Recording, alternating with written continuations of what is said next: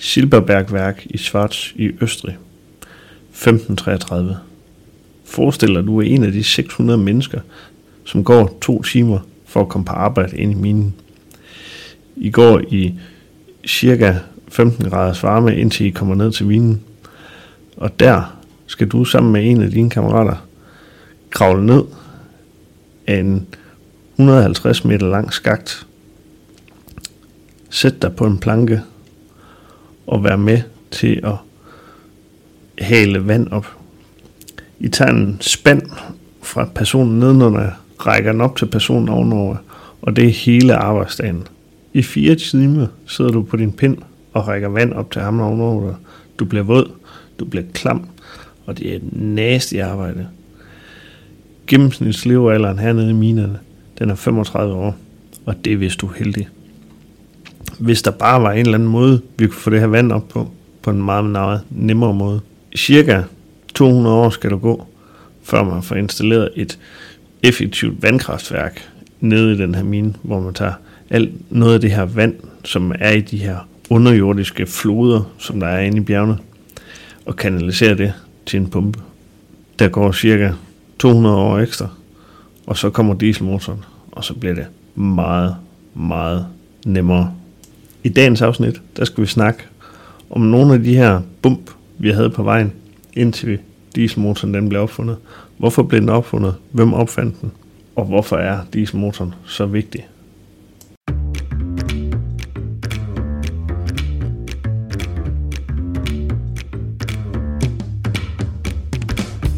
Velkommen til podcasten Dieseldoktor med mig, Nils Ilberg Jacobsen. En podcast, hvor vi kigger ind i nye og gamle teknologier og undersøger, hvordan udviklingen af dieselmotorer har flyttet verden, og hvordan verden flytter udviklingen af dieselmotorer.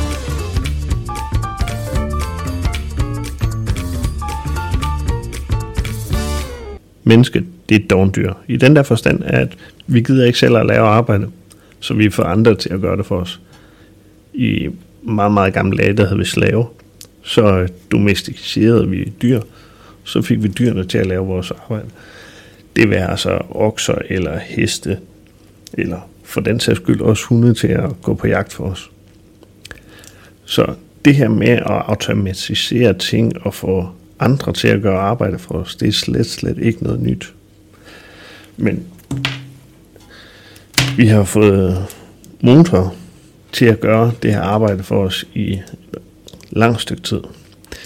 Øh, eksempel her med, med Schwarz øh, Silberbergværk er, øh, er sat lidt på spidsen. Man skulle have noget engineering til at kunne lave alt det her arbejde her. Man kendte godt til vandmøller og vindmøller allerede i 1500-tallet, så hvorfor havde man ikke brugt det nede i minen der? Jamen, det har jo noget med plads at gøre. Øh, og man var i et nyt øh, miljø. Så derudover, så var der det der med, at der var sgu ikke særlig meget plads dernede.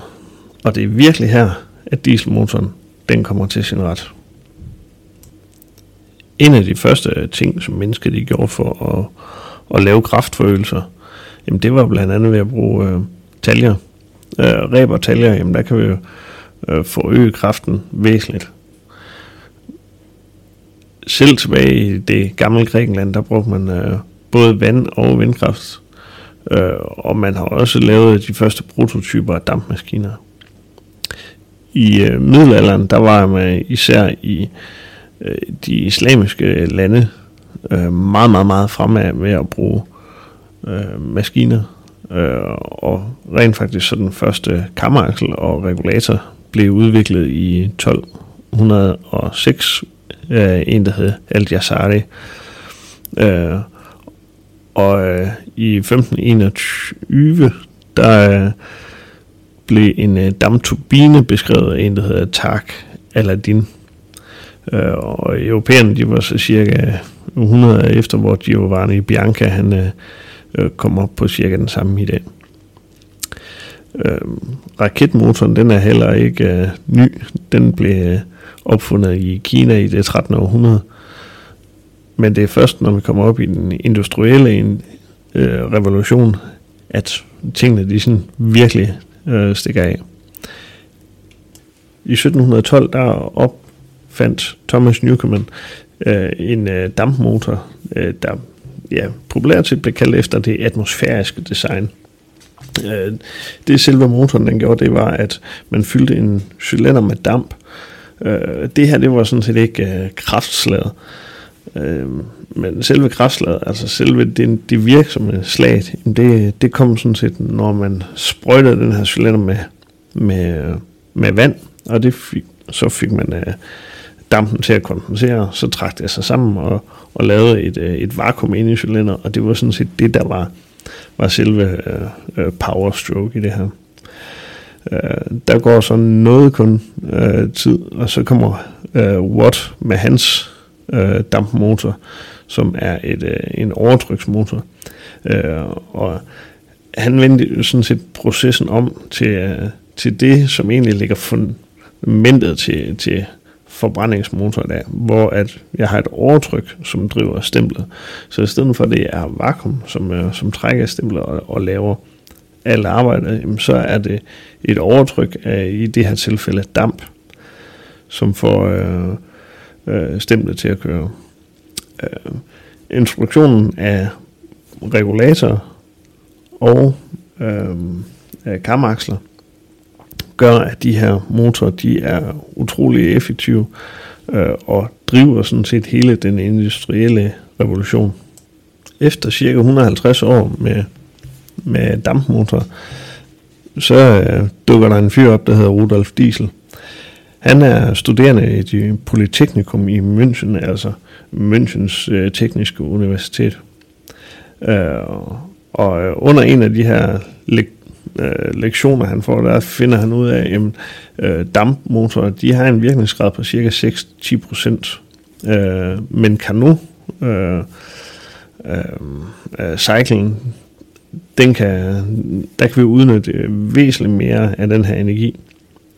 Øh, så derfor så, øh, så begynder øh, Diesel, han begynder at undersøge noget mere ind i, hvad er det her øh, for noget? Hvad er den her kanoncykel, og, og kan man rent faktisk øh, øh, udnytte det her? Den her kanoncykel, øh, det er også det, som øh, når vi går ind og kigger på, på vores PV-diagrammer, så øh, er det tæt på den idealiserede form.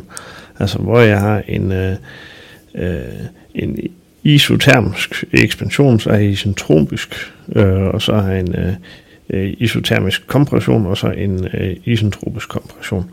Øh, det her det er jo øh, meget, meget ideelt set, øh, og øh, diesel han vidste godt, det kan man ikke gøre i virkeligheden, men øh, øh, så har han sat sig ned og prøvet på at finde, jamen, hvad kan så rent faktisk lade sig gøre i virkeligheden en af problemerne med, med den her cykel her, det er jo, at øh, for at den her cykel den skal kunne opretholdes, så er kompressionstemperaturen, så de er nødt til at være meget, meget høje, og øh, faktisk oppe eller øh, over øh, øh forbrændingstemperaturen.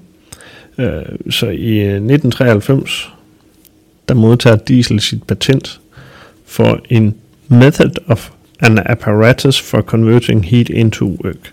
Og allerede et år efter, der står den første forsøgsmotor klar, der kan køre under sin egen øh, kraft. Den her, den har en øh, effektivitet, altså en virkningsgrad på 16,6%, hvilket er meget, meget imponerende på det her tidspunkt. Motoren den er bygget af Maschinenfabrik Augsburg, som øh, senere hen går hen og bliver øh, MAN. Motoren, som er en firetaktsmotor, bliver kendt som motor 250-400. Efter den er færdigudviklet, så opnår den rent faktisk en effektivitet på øh, cirka 25 procent. Herefter så går udviklingen meget, meget hurtigt. Allerede efter 10 år bliver den første turbolader og intercooler, øh, eller det vil vi kalde en ladeloftkøler, øh, opfundet. I 1912, altså bare 20 år efter, der bliver det første øh, dieselskib det blev bygget, øh, Zetlandia, som blev bygget på øh, B&V til øh, Østindisk selskab. Skibet det bliver så stor en succes, at værftet det går hen og bliver en øh, stor motorbygger i hele verden. Øh, og øh, efterhånden så bliver det så også øh, opkøbt øh, af MAN, øh, og dermed så bliver firmaet MAN B&V øh, dannet, øh, og det er det, som vi så i dag kender som øh, MAN Energy Solutions. Men hvorfor er det, at øh, dieselmotoren den er så vigtig? Jamen, vi havde jo dampmotoren før, og før det der havde vi også vindmotor øh, og vandmotor, og jamen, hvad er det, der gør, at dieselmotoren den er så speciel? Jo, det har noget med at gøre, at dieselmotor er så energiintensivt. Så man skal ikke bruge særlig meget plads og vægt for at producere al den her, den her kraft, den her energi, som, øh, som motoren den kan, kan levere.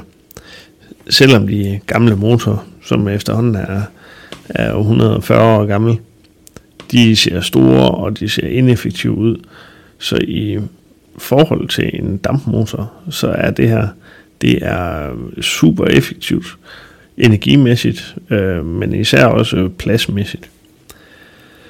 Og det er altså det er det man skal bruge nu når man skal ud og flyve, når man skal ud og sejle eller når man skal ud og køre.